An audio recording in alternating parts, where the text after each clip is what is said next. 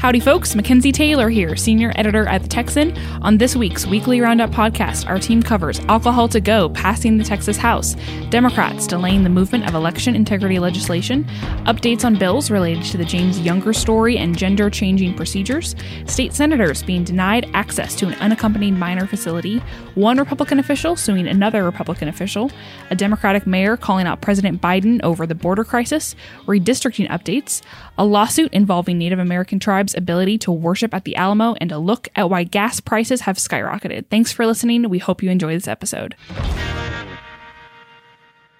Howdy, folks. I'm here with Daniel Friend, Isaiah Mitchell, Hayden Sparks, and Brad Johnson. I will say this podcast has already gotten off to a rough start because it's cold in our podcast room. I brought in a space heater because Sarah White, who records our podcast, and I are always cold, particularly in this room. And I just had to turn it off because, well, lo and behold, you could hear the space heater, space heater in the background. Brad, I'm sure the boys are all very excited that the space heater's off, but I'm devastated, You and this was 30 seconds ago. I'm really going to miss the space heater singeing the hairs on my legs. Singeing. Oh man. Well, here's the thing.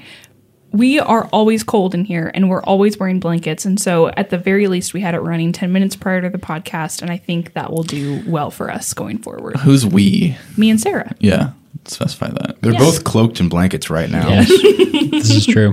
because we're always cold in here. Um, I think this is one of the biggest, uh, you know, workplace inequities that we have in this country is the the temperature of the offices themselves. It's intriguing. Thank Isn't you. it you and Sarah that manage the office? Yes. Okay. And isn't Putting it that out there, Daniel. and it, you know, aren't the people that mess with the thermostat the most in this office male? Yeah, I keep on turning it up. Yeah. I don't, um, for the record, touch the thermostat. You've got to have a computer science degree to understand that thing. That's true. I go over there, and one number says 68, the other says 85, and I'll try and makes like sense. turn it up a little bit Yeah. to 70, and then 85 becomes 86, 87, 88. So I think was it already set to the 80s, and it, it's just refusing its own or. You I don't employ know. the Pythagorean theorem, you return to algebra 2, you see what you can figure out, and All still no stuff. answers are found. Yeah. Yeah, I understand. Um, well, on that note, y'all, let's go ahead and talk about the news. Brad, we're going to start with you. Today, or this week, rather, uh, some big legislation was heard in the House. Well, I wouldn't even say big. There was one particularly notable piece Mm-hmm. of legislation, but more than anything, the House is now hearing bills on the floor. We have not had that up to until this point. And you know, walk us through. You were there. You were you were part of the press, um, following everything going on. Walk us through what happens and give us the highlights. Yeah, so it was a light docket. Um, only a handful of bills, five to be exact. And, And, for the record, further into the into the legislative session, there will be upwards of 200 bills Oh, on the calendar for any given day. Yeah. So this was a very light document. yes, yes. And um, you know there there weren't many really significant bills within it. Um, the most significant one was alcohol to go, which is something that has broad support. And uh, if there had been a record vote on it, I assume it would have been close to unanimous. Um, is something that the gov- Governor Abbott has been very supportive of, uh, Speaker Phelan as well. So um, that wasn't surprising at all that uh, you know it got the the red carpet rolled out for it. And there were some other four others that all very technical. Um, one would require the DFPS to provide written notification and receive acknowledgement that they're investigating, uh, you know, child abuse or neglect uh, situations, a prohibition on denying organ transplant based on disability, uh, exemptions for pest control licensing, and aligning domestic relations orders with federal law. So. Um, those are all of them, and yeah, that was that was a very brief session today in the House. Yeah, and the alcohol to go legislation being particularly notable in that during the coronavirus pandemic, particularly at the start, the governor waived regulations in order to allow that to occur and teased, you know, for months now that that was Yes. going to be something that would be a As permanent. far back as. May yeah, of last year. certainly. Yeah. Um, So there was some contention on the floor, though. So we were not, you know, with the absence of record votes, which we'll get into in a minute. Um, that did not mean that there was an absence of conflict or some fun drama going down. Walk us through what happened. So on that final one I stated, it was actually the first one heard. It was Representative Senfronia Thompson's bill that you know is aligning uh, state domestic uh, relations orders with federal law. At least that was the stated intention. Um, there was a an amendment put forward by Representative Bryan Slaton of Royse City, and it would have um, prohibited. It would have halted proceedings of these domestic relations orders. Essentially, a court can interject itself into a dispute, uh, specifically requiring child support payments uh, to be, um, you know, from one delivered from one party to the other. Um, in a situation where a child um, is in a there's a dispute over the child's sex, um, specifically what they identify as in this whole transgender debate. Um, if there's a situation like that going on and there's child support that is being that has been withheld that's delinquent, um, then the situation would be halted. The court order would be halted until they can reach a re- resolution on that. Essentially, it's to prevent child support payments from being used for um, you know transition treatments, whether it's surgery, um, you know puberty blockers, anything like that. And so um, Slaton issued that as a an amendment. Uh, Thompson, Senfronia Thompson, she um, challenged it. She issued a point of order. Uh, it was sustained by the chair, and um, you know that was that. There was so Meaning the amendment dies. amendment dies. Yes, Yeah. it was not adopted. Um, you know the bill advanced for uh, through second reading, but without the amendment, Certainly. or the bill did, not the amendment. So, one thing you talk about in your piece is the notable absence of record votes for any of the bills that were heard on the floor. What is the significance of a record vote? Hey, well, it it puts all of the legislators on the record, support or against the Yeah. whatever legislation it may be. You know, there is a tactic that was used a lot last session by specifically former Representative Jonathan Stickland, uh, just calling a record vote on basically everything, because um, you know that there's a they can the House can pass things through voice vote, um, and it's just essentially unanimous and they just say yay or nay on the House floor, and the Speaker decides, essentially, or whoever the chair is at the time, decides which one wins. Uh, but when you have a record vote, you can see the tally, and that tally is preserved in the House Journal. And to be fair, when there is a voice vote, it is it's it's one of those things where you're on the floor, you hear how many people are saying you know aye or nay, and it's fairly obvious if it's Mm-hmm. Yeah. a if it's a strong Most of the time, yeah. exactly it- most of the time, but that in no way allows you know a constituent to be able to go into the House Journal and say how did my representative vote on this issue, right? So there's no accountability in that in that sense. So I think this will be something that we'll see a lot of attention drawn to going Yeah. forward this session, particularly as you know we're seeing who will pick up that mantle that Representative Stickland left a little bit, and you know how many record votes will be called. Mm-hmm. Yeah, and notably last session, you know, Stickland and, and the others who would, would call record votes a lot, they could do so from anywhere in the chamber essentially and yell it. Yeah, literally yell from their desk. and uh, the chair would recognize them and call for a record vote. Um, when Speaker Phelan was laying out the the day's docket, essentially, he stated that you know if if you have a request for a record vote, make sure you bring it up to the dais and do so before the bill is presented.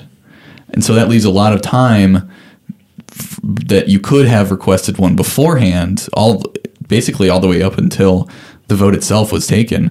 And now that's you know shaved off, and you have to do so well in advance. Yeah, certainly, which will create a little bit of uh, difficulty, I think, for members on the floor having to remember to do it, you know, so far Yeah, in advance. especially when you're going through days where there's 200 bills. Yes, absolutely. That that mechanism will be uh, either utilized a lot and be kind of a tiresome mechanism for a lot of the people dealing with the House procedure, um, or it'll be left by the wayside. We'll see what happens. Well, thanks for covering that for us, Daniel. We're going to pivot to you. Election integrity again at the forefront of the discussion this week. Walk us through what happened and what was notable with some Senate bills. So, several Senate bills were scheduled to be heard in the Senate State Affairs Committee on Monday. Uh, so, lots of people had come into town. They were testifying for or against the bill.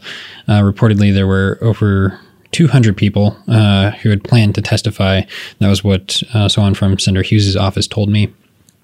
Uh, Senator Hughes is the, the chair of the committee, uh, but when he And also the author of the and the author of SB 7, which is the big uh, election bill in the Senate.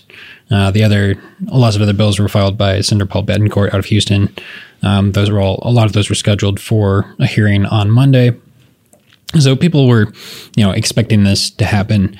Uh, but uh, a few minutes into the hearing on Monday, it was clear that would not take place. That was when Senator Hughes announced that uh, several Senate Democrats had used a procedural move uh, known as the tag rule to delay the legislation and push the hearing back for a later date. Got it. So explain to us what the tag rule is and why that's notable. So the tag rule is one of those uh, clever little tools in the Senate rules that is helpful for minority the minority party. Um, you know, there's some differences between the upper and lower chambers, and uh, you know, especially in the, the U.S. Senate, and I think there's some similarities in the Texas Senate where they there's some advantages for the minority, and this is one of those advantages where a member can uh, basically demand a special notice, a special 48 hour notice uh, of a hearing uh, before it can take place, uh, in order to kind of give them more time to look at legislation, read it over, and whatnot. Now there are some ways around this. Um, if you uh, if they post it uh, 72 hours before uh, the hearing, so there's, there's, like the normal process. Uh, but then, if that doesn't go through, senators can still demand a special notice for that hearing, and so that's what five Democrats had done. They demanded this notice so that essentially they would just delay it I don't know what the if there's some stuff going on behind the scenes of why they wanted it delayed for a later date or why they didn't want it to be heard so soon.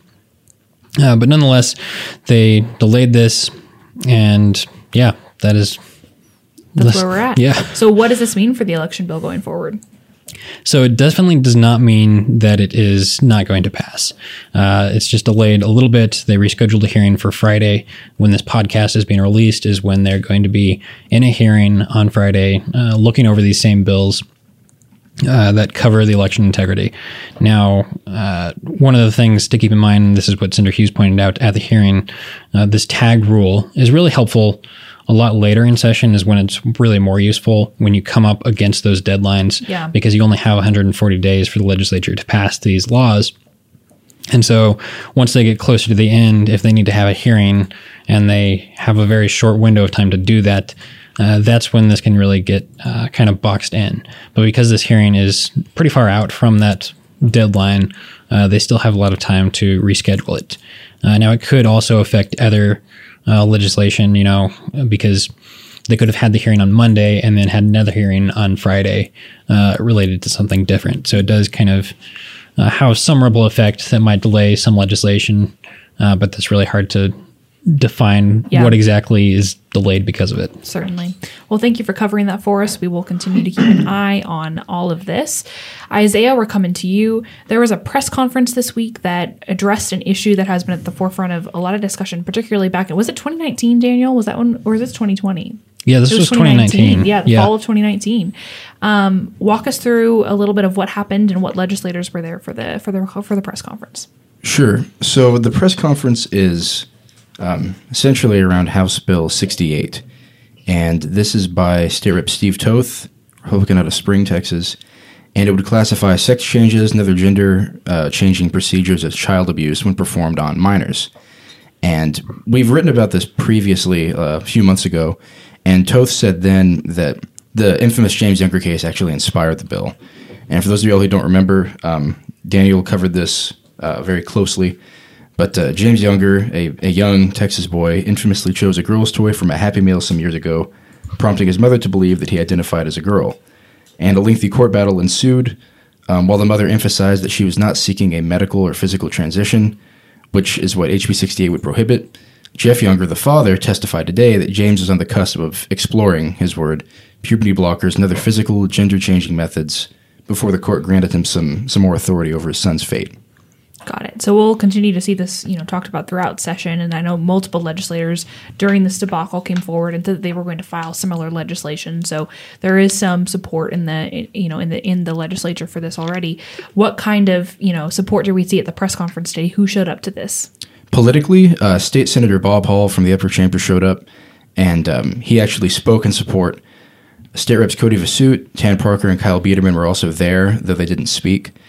Um, also present were some non political people, including activists, gerontologist, and psychologist Sarah Jessica Fields, um, pretty active in, in this subject matter in Texas, and Houston therapist Dr. David Pickup, who um, has a very large clinic, if that's the right word for it, um, who treats a lot of children with gender dysphoria. I said clinic to him, and he said that wasn't the word. For, I don't know. I don't. I don't get medicine.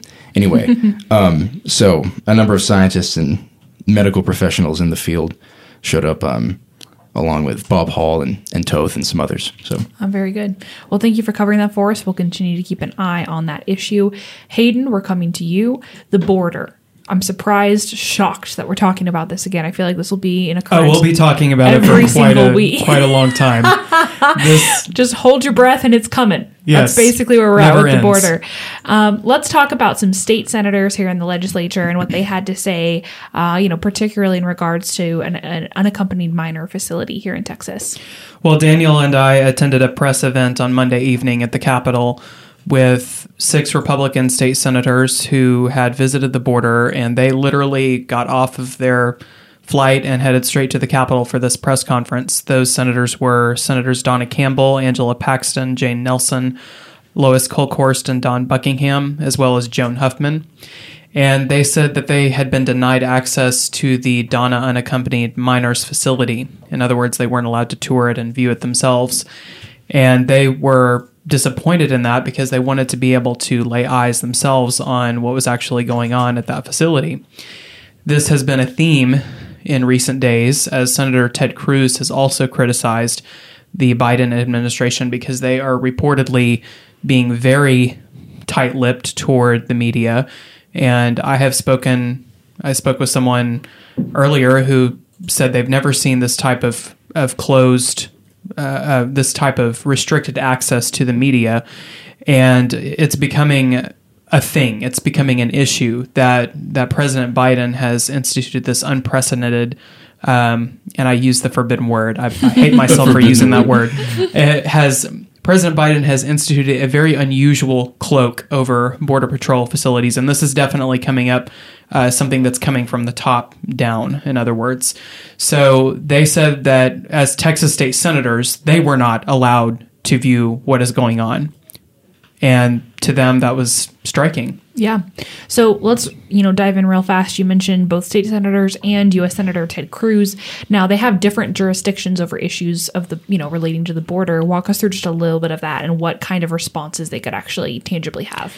well u.s senators are the ones who have a more direct influential role over immigration policy because immigration is a federal issue however governor greg abbott has taken a more active role in immigration lately by supplementing border patrol resources with state law enforcement resources and National Guard resources via Operation Lone Star. So state senators do play more of a policy role in immigration these days. However, because this is more of a federal issue, it's more notable that Senators Ted Cruz and John Cornyn have uh, issued letters to President Biden. C- Cornyn's letter was more of a bipartisan approach with Senator Kyrsten Sinema, a Democrat from Arizona, calling on him to reform the asylum system and to increase transparency and to work uh, to increase coordination between federal agencies, that type of thing. But Senator Cruz was his letter was, and I say letter, he's also made public statements, including today at a press conference, uh, criticizing Biden for locking down border facilities to a degree that presidents Trump, Obama, Bush, and Clinton did not do. So those are the various reactions that we have seen from U.S. senators and state senators. Awesome. And I know we'll continue to be following that very closely. Thanks for covering that for us. We'll get to the border again in a minute. Daniel, we're going to come to you this week. We saw two state leaders, not Dan Patrick and Greg Abbott, as we saw last week. Well, half of that. But half of that equation, uh, we saw go head to head here. Walk us through what happened and, you know, a lawsuit's involved. Give us the details. Yes, so the two figures that this central part of this story is Dan Patrick and then also Agriculture Commissioner Sid Miller. Both Republicans. Both Republicans, uh, both, I would say, more on kind of like the same wing of the party, I would say. More of the conservative, grassrootsy, a little bit maybe I'm going out on a limb. Um, but uh, they went to blows over the Senate uh, COVID 19 testing mandate. Uh, there is currently in the Senate, if you want to go to the Senate gallery, if you want to go to the Senate chamber, if you want to go to any Senate committee hearing, you have to be tested for COVID 19. Uh, you have to get a wristband approved. Uh, there are 15 minute tests outside of the Capitol, uh, free to the public. Of course, you have to pay taxes, so that's how it's paid for. But other than that, you don't have to pay for it. Uh, you walk right in. Uh, they do a kind of a Q-tip swab, and then you get a wristband, assuming that there is a, a negative test and then you are allowed into these Senate activities. Um, now, this is different than the rest of the Capitol. Right now, to go just into the Capitol itself, you don't have to have uh, a COVID 19 test. You don't have to have a face mask on, even. The House uh, debated having a COVID 19 test, and they voted against that, or they got rid of it. They, I don't know if they, there's They an actual vote. They opted not to. And then, uh, but they still are requiring face masks for their committee hearings and, and their chamber.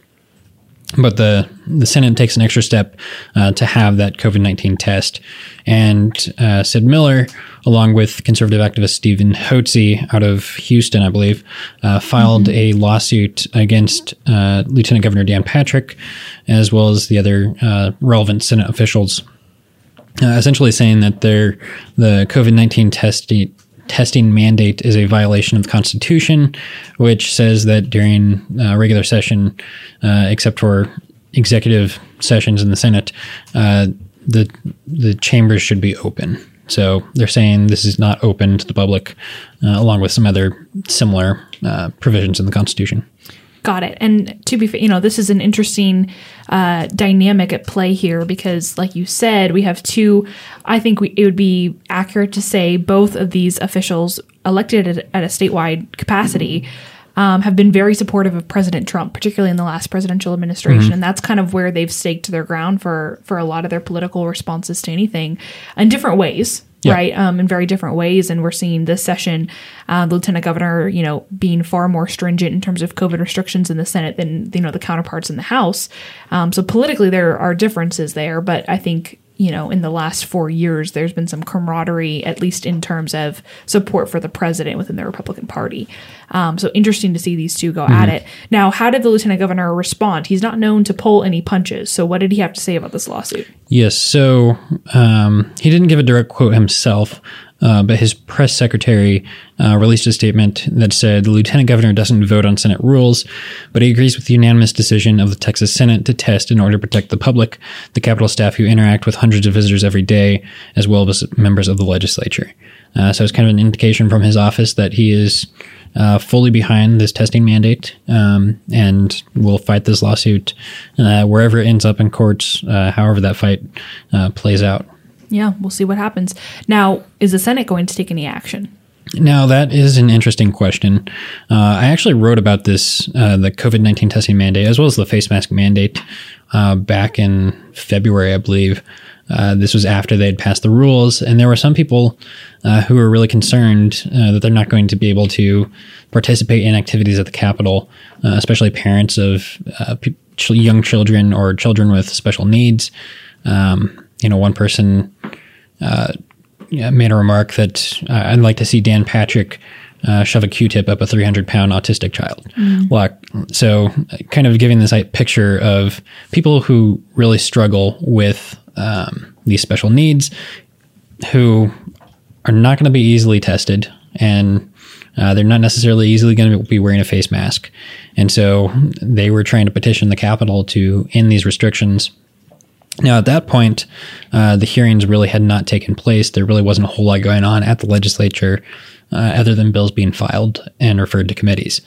And so um, there wasn't a whole lot going on. But after uh, probably about the 60 day mark, which was uh, March 12th, uh, the Senate and the House started having a little bit more hearings. Now it's you know it's jam packed with uh, different bills being heard in committees and being funneled through that. And so people are actually going to the, the Capitol and testifying now. And uh, some of those people are potentially being excluded from being able to give testimony. Now, uh, as to what the Senate might do about it, back when I wrote this story on those concerns, uh, Senator Charles Schwertner sent us, sent us a statement uh, saying that they had planned to uh, revisit uh, these rules around the 60 day mark. Uh, however, like I mentioned, the 60 day mark was like March 12th, March 13th. Uh, so a couple weeks ago now. and the Senate has not really changed anything. There hasn't really been any more talk about it. it's it's really been uh, very quiet. Uh, there's no indication that they're going to be changing it anytime soon, but time will tell. All sorts of interesting situations here. Thanks for covering that for us. Hayden, we're already back to the border. Now, this week we saw uh, particularly one interview of a Democratic mayor in Texas uh, calling the border crisis uh, the Biden border crisis, definitely making headlines with that statement. Walk us through what happened. Well, Democratic Mayor Bruno Lozano, who, and just to clarify, municipal elections in the state of Texas are nonpartisan. In other words, when you go into the ballot box, it doesn't have an R or D next to the name, but he has self identified as a Democrat. And he is in Del Rio, Texas. And the Del Rio sector, well, I'll talk about that in a minute. He appeared in a Fox News. Uh, in, in, a Fox News appearance, he said that it was a Biden border crisis because of the lack of a plan. And he said he had spoken with officials from the White House who assured him that they were taking steps to try to meet some of the needs of the illegal aliens that are being released into his community. But from his perspective as a mayor who's actually there seeing what's going on, that's not happening. And he has also characterized that as a slap in the face. And what what I really think this highlights, uh, Mackenzie, is the difference between Republican versus Democrat, and then local versus state versus federal. Some of these issues don't come down to partisan concerns, but rather he is hearing from his constituents fear and concern, and he feels and his position is that the Biden White House is not doing enough to take care of the people that their policies have released into his community, especially during the historic freeze that was imposed on our state last month. Yeah, certainly. And I think this highlights, you know, often we hear about California Democrats versus Texas Democrats, right? And the same for Republicans, East Coast Republicans, Texas Republicans. There's just a lot of, you know, difference of opinion within mm-hmm. the party. And uh, you know, on both sides of the aisle. And I think this highlights that, particularly in a border town, right, where you have policy directly impacting your community. Absolutely. It becomes about the welfare of your constituency. And I think we'll continue to see these kinds of policy discussions be part of the forefront. And I think it shows, you know, the willingness to critique a president of your own party when you're in elected position is, right. is a very interesting dynamic. Um, we certainly see this no matter who is president at the time, but it's an certainly. interesting dynamic. Um, now, what kind of, you know, encounter numbers are we seeing in the Del Rio sector. Walk us through a little bit of that. Well, we're seeing increased numbers almost everywhere, but this the the data that is provided by U.S. Customs and Border Protection is on a month by month basis, and it, it usually takes a bit uh, for that data to come out. So we don't have we don't have information on March yet, but in February, the apprehensions in that sector were pretty steady. But family unit encounters, and th- this reflects a broader trend, family unit encounters increased by 31%, and unaccompanied minor encounters increased by 18%. And in January, overall enforcement counters, so everybody, there was a 21% increase. And that is reflecting the bigger problem, which is not single adults, but the children and the families, the unaccompanied minors that are coming into the state of Texas. And that is the crisis that the administration is currently grappling. But because of the increases in the Del Rio sector in particular, uh, Mayor Lozano is having to deal with this. And he, he said in his first, and, and he's released a video before uh, and uh, addressing the president, saying that they did not have the resources for their own people in their own community. And his testimony was that uh, there are business owners there who are concerned about individuals who are desperate, who who don't have any other uh, resources to turn to, uh, turning to local business owners. And um, and he also stated that he believes that uh, there are individuals being set up uh, for failure when they're released, and there's no plan for their care. Um, and so the Biden administration has rebutted that they are still trying to clean up the mess from what the, what they consider to be failed policies from the Trump administration, and that that is their rebuttal to uh, claims that they are mishandling the current surge on the border. But I would encourage uh, everyone to check out uh, our coverage on illegal alien family unit apprehensions from this month. That article goes through some of the border numbers uh, and border enforcement encounters. I love it. Well, Hayden, thanks for covering that for us. Daniel, one thing we've talked about, uh, you know, not enough this legislative session is redistricting. Uh, one of the constitutional requirements that the legislature actually take care of this session. Uh, what's the status with redistricting? Where are we at this session with it? Well, where are we at with it this session? It's not going to happen. But um, sh- but actually, though, that's I very mean- true. it was expected to happen a year ago. Well, yeah, a year ago. It was expected to happen. And then a year ago, the pandemic happened and uh, the Census Bureau delayed a lot of their operations uh, with conducting the census and reaching out to people and contacting them to see where they live and, you know, all that fun stuff that the Census Bureau does once a decade. And uh, those delays um, added up. And so the Census Bureau has a responsibility of delivering two different files. First is the apportionment file to the White House, which was supposed to be lit- delivered on December 31st, 2020. Uh, and that would essentially tell Texas and all the other states uh, what their total population is and how many congressional districts they'll be receiving. And so, based on the estimates, uh, it's expected that Texas will gain three congressional seats.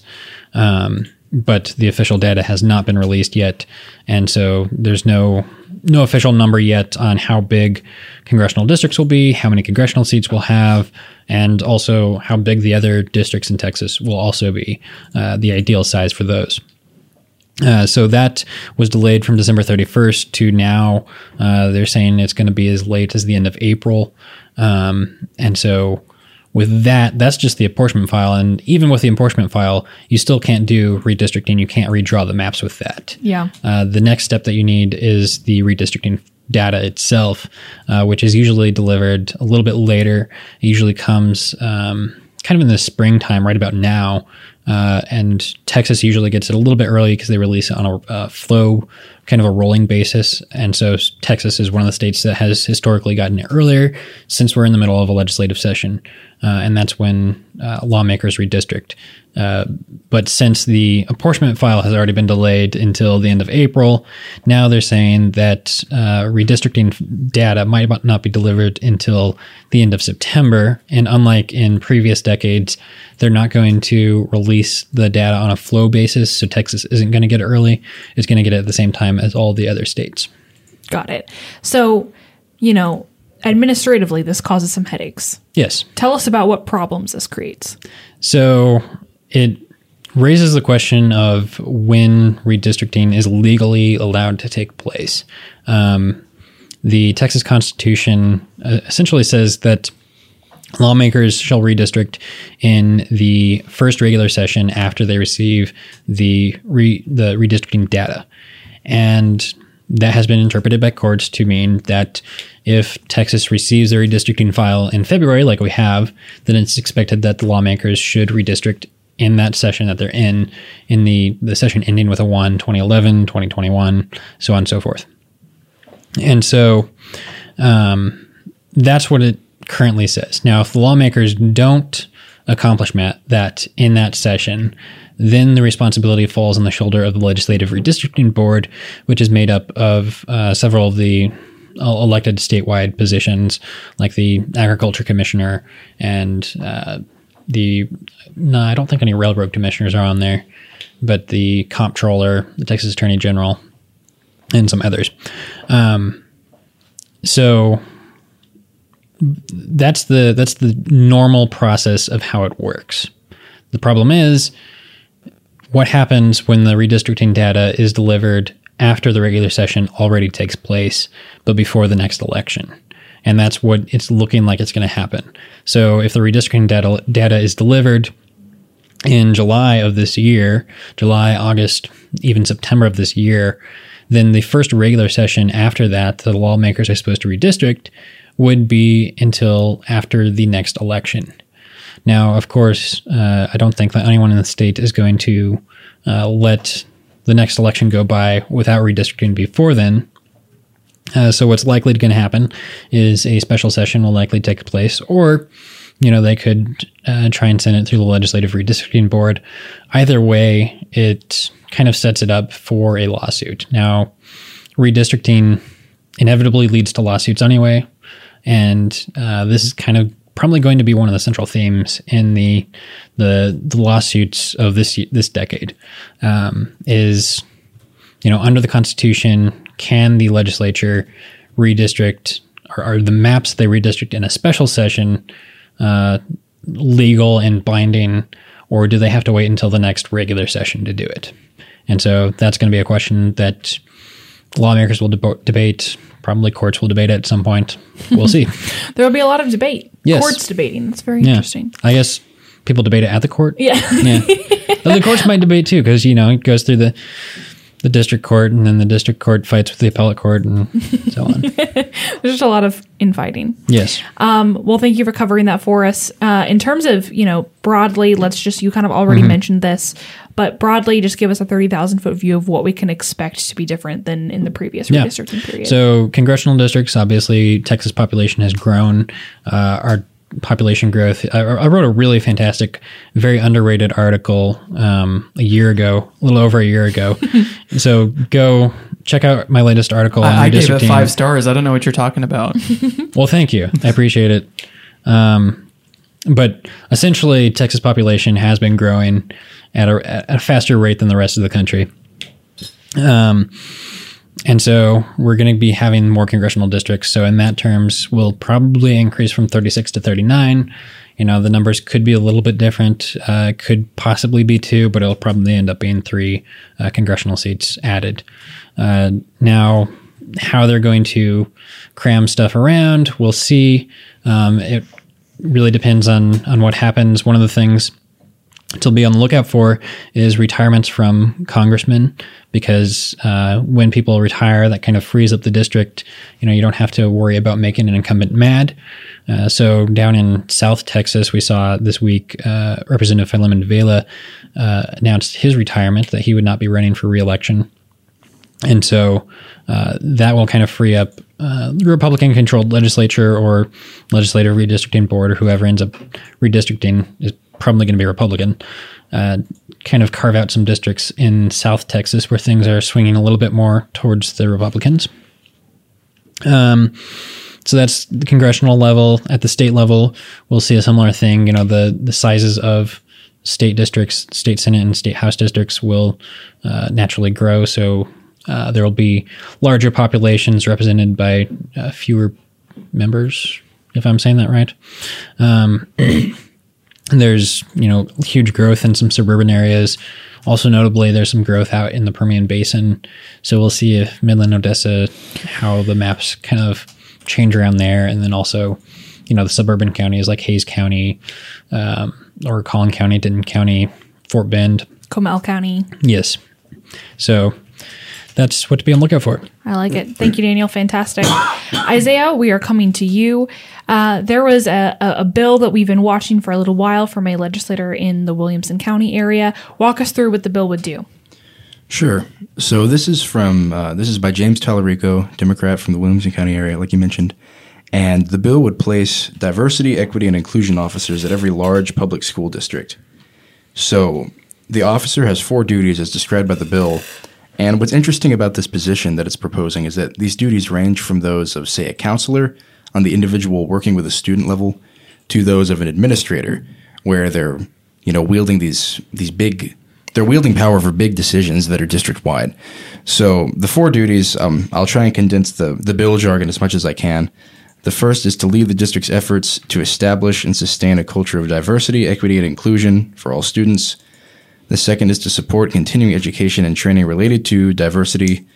The third is to develop district policies, practices, and programs that champion the individual cultures and interests of each student. And the fourth is to ensure that each student receives the necessary opportunities and resources to meet the student's unique needs, abilities, and aspirations.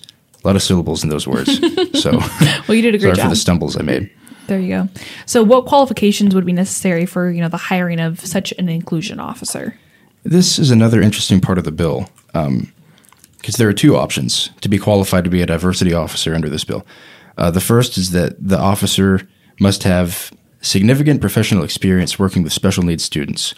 And specifically, what that means are um, students that have have difficulty with English, or other special needs students like those that are disabled mentally or physically.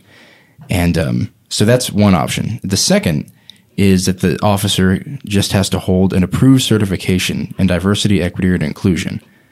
Um, I don't know what authorities dole those out, but um, anyway, those are the two potential paths that one could take to become a an officer of diversity and inclusion under this bill. Very good stuff. So, you know, is this an idea that has been batted around before? Does it already exist in certain institutions? How how new is this idea? Anybody that's ever been to college recently has seen this before. Yeah. in, in college, um, it it's almost barely an overstatement to say that every college has a diversity and inclusion officer or department or some kind of measure like that. We wrote a little while back that uh, even public universities, even in Texas, um, spend millions on these kinds of measures. Like altogether across the state, Texas higher Texas higher education institutions spent a little over forty-five million dollars in the past fiscal year on diversity and inclusion measures. Um, at the primary and secondary level, obviously it's much more rare. Um, parents are a lot more invested in that, and there are different state laws that apply. Um, this kind of thing seeps in. I mean, different Yeah. districts are different. I mean, anytime you start talking about what primary and secondary schools do, uh, you've got to start thinking about a lot of caveats because they, they work so differently in Texas and it's so decentralized. But um, for the most part, this would be a pretty new idea for primary and secondary schools. It would only apply after certain population levels. Um, I go in more depth into the article because Texas has a lot of very complicated formulas about defining school funding, and those depend on how you define the size of a school. But um, Talarico's bill exempts smaller mid-sized schools, which, uh, to put it, I think the most simply, would mean if they have fewer than 5,000 students for K through 12 districts, for the whole district, um, they would be exempt from this bill from requiring, you know, to have one of these officers. Got it. Well, Isaiah, thank you for covering that for us. Uh, we'll keep an eye on where this goes. Hey, Hayden, Hey, you know, let's talk about the border again. Does that sound like a plan? Sure. Awesome. So, some Texas Republicans this week, uh, you know, obviously we've seen Republicans go to bat against President Biden, particularly in that they, you know, are now going up against a Democrat president in the White House. Um, tell us a little bit about, you know, what something that we covered this week and what they called a, a, a tone deaf plan to legalize childhood alien alien uh, illegal alien arrivals. Well, first, I, I want to make clear that I am not an immigration attorney and I'm not an expert in immigration. Oh, no, my. I'm not. Believe it or not. No, I'm kidding. uh, however, there um, always go to our website, thetexan.news, and you can find in the article Texas Republicans oppose tone deaf plan to legalize childhood illegal alien arrivals. You can find links to the official summaries of these pieces of legislation, which are the American Dream and Promise Act and the Farm Workforce Modernization Act. These two pieces of legislation would would grant various pathways to legal status for at least hundreds of thousands, probably millions of illegal aliens. The childhood illegal alien arrivals are the focus of the American Dream and Promise Act. And in order to qualify to apply for temporary status, they would have to graduate high school, they couldn't be a security risk, and they'd have to pay application fees. Then, after or within a 10 year period, I think they'd be able to uh, acquire a green card, permanent legal status, by achieving other life events like serving in the military or being in the workforce for three years. And I think us being in our 20s, we know that that's something that when you get out of high school, you either find a job or you go to college. These are things that usually come uh, right after uh, high school. Um, many people go to college, many people choose to go directly into the workforce, and it, and it allows room for that. But the essence of this legislation is providing a way for these individuals who arrived here or were brought here prior to their uh, 19th birthday, uh, if to um, to have a way to acquire legal status um, and not be deported. Um, those are for the childhood illegal alien arrivals. The Farm Workforce Modernization Act uh, implements various reforms to legalize people who are farm workers, and they would have to uh, work additional years on farms, or and there are other requirements that they have to have to meet. Got it. So, you know, the headline in and of itself, I already alluded to it, um, you know, calls those plans tone deaf. Walk us through, you know, who said that and, and why, you know, there's this accusation floating around. Well, I think last week I talked about Representative August Pfluger, who has raised objections to the fact that Biden moved hundreds of illegal alien children to his district without notifying local authorities or consulting him and other relevant uh, officials and he has he called this plan tone deaf because it involves legalizing individuals uh, or granting legal status uh, to illegal aliens during a border surge, and it, it isn't that. There are very various views on, on how childhood illegal alien arrivals should be handled, but one of the objections raised is that it, it, it creates incentives for people to send children to the United States. And it creates an opportunity for child traffickers and for human traffickers to lie to families in Central America and tell them that the border's open and that, look, in Washington, D.C., they're legalizing right. everybody. So give us your kids for this fee. And then, of course, all kinds of child abuse happens along the way. So that is the concern raised by Republicans.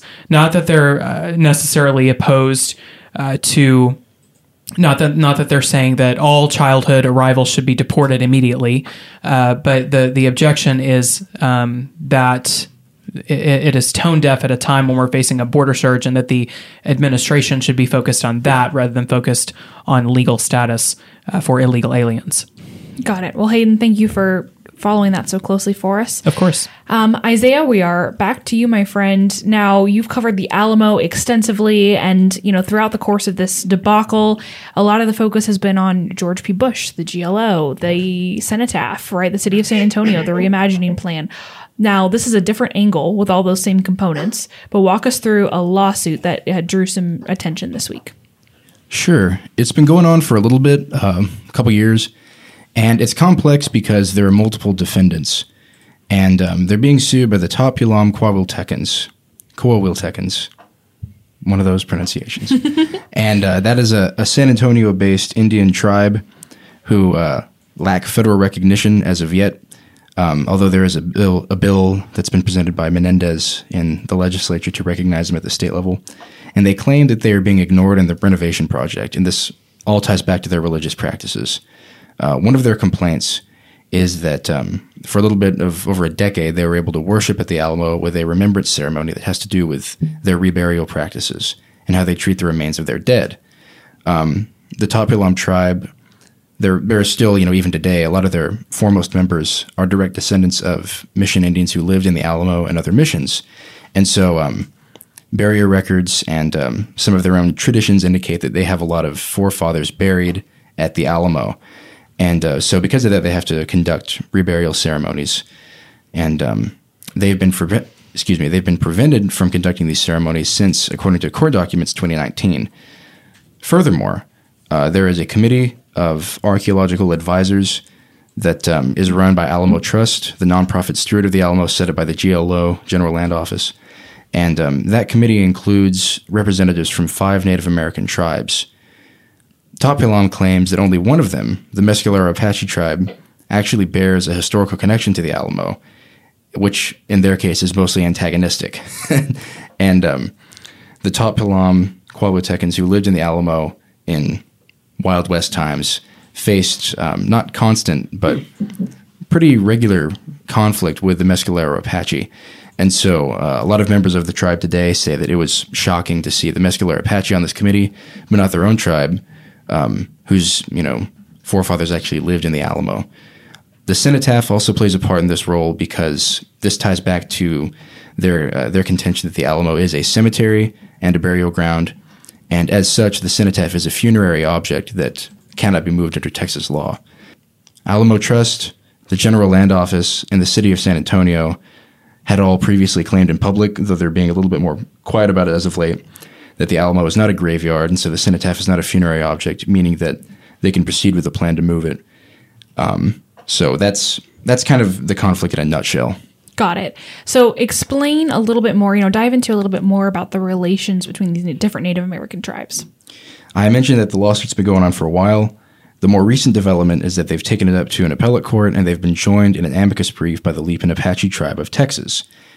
Interestingly, the Tapalam Coahuiltecans and the Lipan Apache were historic rivals. They were enemies um, back when these gunfights were occurring. and um, but now the Lipan Apache are, are, joining them in court and taking their side with an amicus brief. Um, I'll read a little bit from there.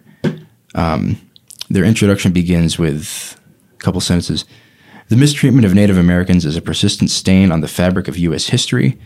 Through what the Supreme Court has recently called the most brazen and long-standing injustices, Native Americans have been robbed of their land, their sovereignty, and their way of life. So the Lipan Apache are taking a cultural line, along with the Tapalam Coahuiltecans, against Alamo Trust, the GLO, and the city of San Antonio. And interestingly, the Texas Historical Commission as well. That's complicated. I'll get to that in a little bit. Um, the Tap Pilam historically lived in the missions, like I mentioned before, including the Alamo, and they had dirt attacks from Apache and other tribes, including the Lipan Apache. Um, the Mescalero Apache are on this committee and are not named in the suit because it's not their fault that the Tap Pilam wasn't included. So it's complicated here because we have two branches of the Apache tribe that are sort of sided against each other on this legal battlefield right now. And one of them is siding with the Tap Pilam, who they historically fought. So it's it is a tangled and naughty battlefield right now. Certainly. In court. So explain a little bit, you know, very quickly the different kind of arguments we're hearing from the Alamo authorities on why this was, you know, instituted in the first place. I think the most substantial one in their favor is that by not letting the the Tap Pilams worship, what they're really doing is just enforcing a policy where no religious ceremonies can take place. And uh, the Tap Pilam have argued that other ceremonies are sponsored and allowed in the Alamo, including certain secular but religious-ish ceremonies involving, um, you know, musket salutes for uh, the dead defenders at the from the famous siege. But um, I, I think the best and most substantial argument from the side of the Alamo stewards is that they just have this policy that they're informing, excuse me, enforcing uniformly, and uh, the Tapalam Coahuiltecans happen to fall under that, and so like everybody else, they can't they can't worship with private religious ceremonies at the Alamo. Um, other than that, their arguments have been mostly procedural. I mentioned before that this is a plaintiff with you've got a plaintiff on one side, the Tap Pilam, suing multiple defendants: the city of San Antonio, the GLO, the Texas Historical Commission, and Alamo Trust, and they're all making slightly different arguments. Um, among them are procedural arguments involving sovereign immunity, governmental immunity, meaning that you know they're taking the line that under the doctrine that government bodies cannot be sued without their own consent in court. Um, a lot of procedural arguments involving standing and, and jurisdiction of the court. And so um, Tap Pilam lost at district court, which is why they're appealing now. And the district court decision was very complex.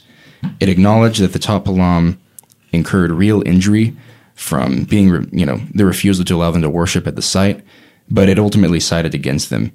And um, we've included all these legal documents in the article. So if y'all enjoy reading that kind of thing, um, we've got them all there from the district court decision to uh, their original complaint to um, the appellate briefing stuff that's that's going on now. I like it. Well, this is truly a fascinating article, and I, I, I really do think it's it's it's one of the more fascinating ones we've published this week. So, folks, go take a look at it. It's at our website, thetexan.news. Isaiah, thanks for covering that for us. Brad, one of the things that a lot of Texans have been noticing, particularly as it affects their pocketbooks directly, is the increase in gas prices here in the state. Uh, when folks go to fill up their tanks, we're seeing an average of 52 cent increase in price per gallon. So, walk us through a little bit of what is causing that. Well, in short, it's a lot of things. It's not an easy answer. Um, as most economic questions are, generally there are four causes of um, you know gas prices, four contributors. There's the price of crude oil, the cost of refinement of the crude oil into petroleum, the cost of distribution, and of course taxes. And under taxes, um, you know, I would put regulatory uh, indirect taxes. And so um, this, uh, you know, we saw gas prices uh, under the last presidential administration, you know, drop pretty low, um, some occasionally below a dollar, if I remember correctly. and that was a a big change from the previous administration. And obviously, you know, when politics is involved, everything, especially when it is so apparent right in front of the face of, of consumers, gets linked to presidential policies, and it does have an impact, absolutely. Um, but you know, in this in this specific uh, increase, I would say it's mostly um, uh, it, it can mostly be attributed to the fact that people are starting to actually get out and travel more. Uh, you know, as vaccines begin to uh, be distributed and and applied, uh, you know, people people are moving more. Commerce is picking back up. Uh, people are driving more places. They're not, you know, holding themselves up in their homes. And so that uh, right there is, is the biggest factor to this. But that doesn't mean that the public policy implications are, are irrelevant. Uh, you know, for example, President Joe Biden, since taking office, he's issued two executive orders that have contributed to this um, quite significantly. First of all, is the the Keystone Pipeline uh, revocation of the the permit, uh, basically canceled it, and um, you know that would that, that affects Texas especially because Texas has uh, the Port Arthur, Texas refineries is where the oil from Alberta, Canada was going to be sent. Um, and so, you know, for oil to be used for really anything, it has to be refined. And that would be a big boon to Texas itself. And so, stopping that commerce has an indirect effect on what consumers pay at the gas tank. The other thing is the um, federal land leasing uh, ban. He's basically prohibited new and renewed uh, drilling permits on federal lands, and so that that contributes to it as well, and it especially contributes to it in these forecasts, uh, market forecasts that all of these producers use to decide what they're going, how they're going to act next. You know how how many new um, how many new uh, drilling operations they're going to open, how many new refineries they're going to open. It all comes back to to that, and so it absolutely Biden's policies absolutely do have, an effect. Another thing that has an effect is is you know his broad plan of reducing the nation's use of fossil fuels. He wants to uh, get down to a carbon neutral grid in like in less than 15 years. And so that also has an effect on it. Um, you know, so when you see that the gas prices increase, there's obviously going to be uh, anger or elation directed at, depending on what your uh, specific political leanings are, directed at the the president.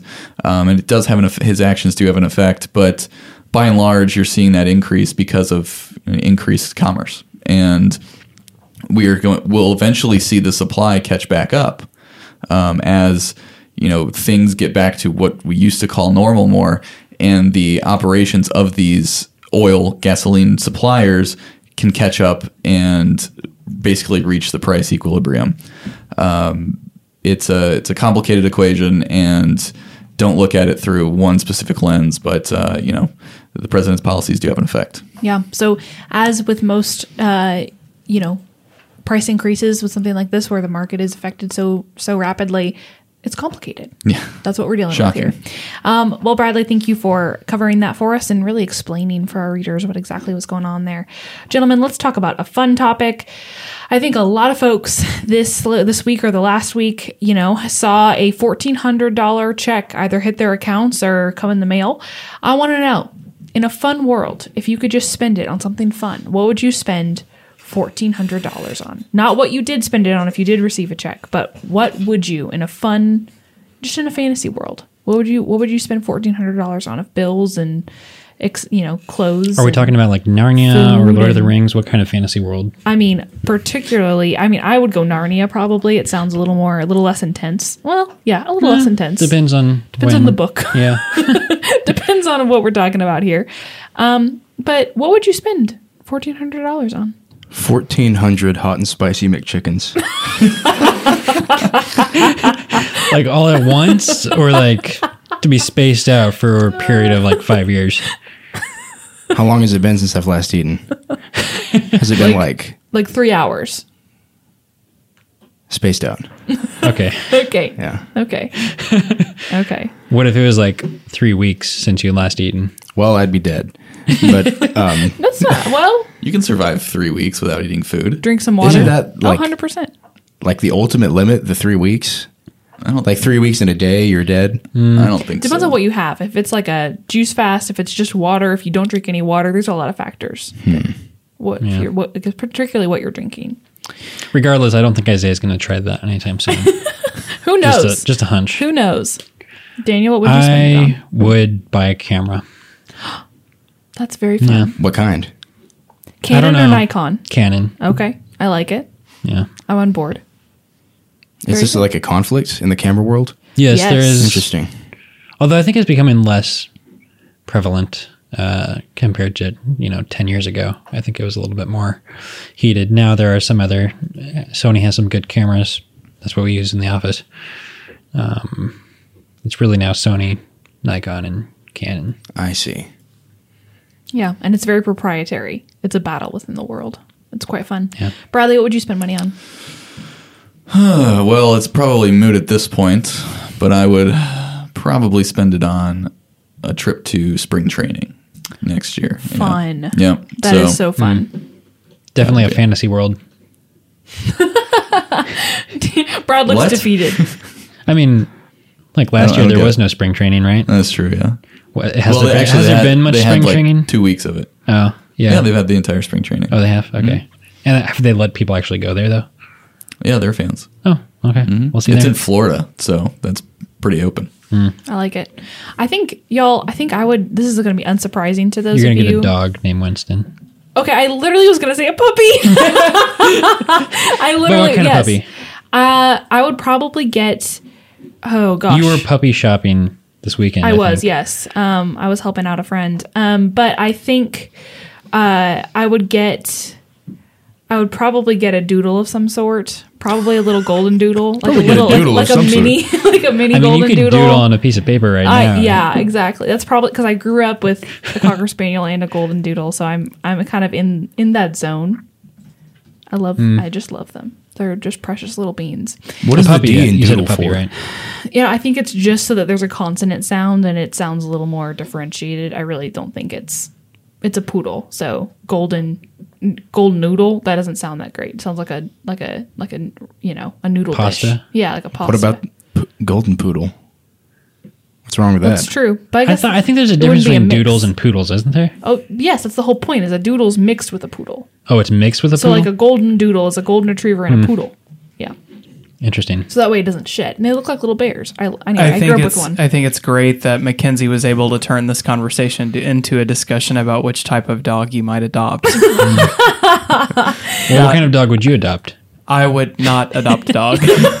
Hayden is the kind of the outlier at the office here. He's more pro cat than he is pro dog. I, I'm Daniel, I'm kind of be neutral. careful. I'm on the neutral ground. Like I'm not anti-cat like all of you other folks. oh my! I'm not anti dog or anti cat or necessarily pro cat. I just don't have any pets. And so in this hypothetical world, I would prefer to ad- adopt a cat over a dog. Hmm. Got it. So What would you spend your money on? Your fourteen hundred dollars, Hayden. Um, I would probably spend it on a new cell phone mm. because my current cell phone is very old mm. and it's also pink. Mm. and That's not your style. it- it's a subtle pink, yes. but Kim Roberts Isn't it rose gold? made fun of I my think? pink phone, and since then I've been Oh, self-conscious about it. So I'm What'd just kidding. say? I'm trying to make her feel bad when she listens to the podcast. She will. She will post in Slack and she'll be like, "I'm so sorry, Hayden." Yeah. Or she'll be like, I stand. I think Kim will be like, I stand by it. Yeah. No, I, I was think she'll coaching. stand I by was it. I was uh, uh, judging a debate round with her, and I picked up my phone and texted, and she started laughing. And I was, "What's the?" I said, "Are you making fun of my pink phone?" She goes, "Yes, I am." okay, well, fine. oh gosh, I love it. Um, and Kim brought us you, Hayden. So we are so grateful for her bringing her bringing you to us. Me and my pink phone. You and your pink mm-hmm. phone. That's exactly right. You could get one like Isaiah. Hayden's I phone is could. older than mine.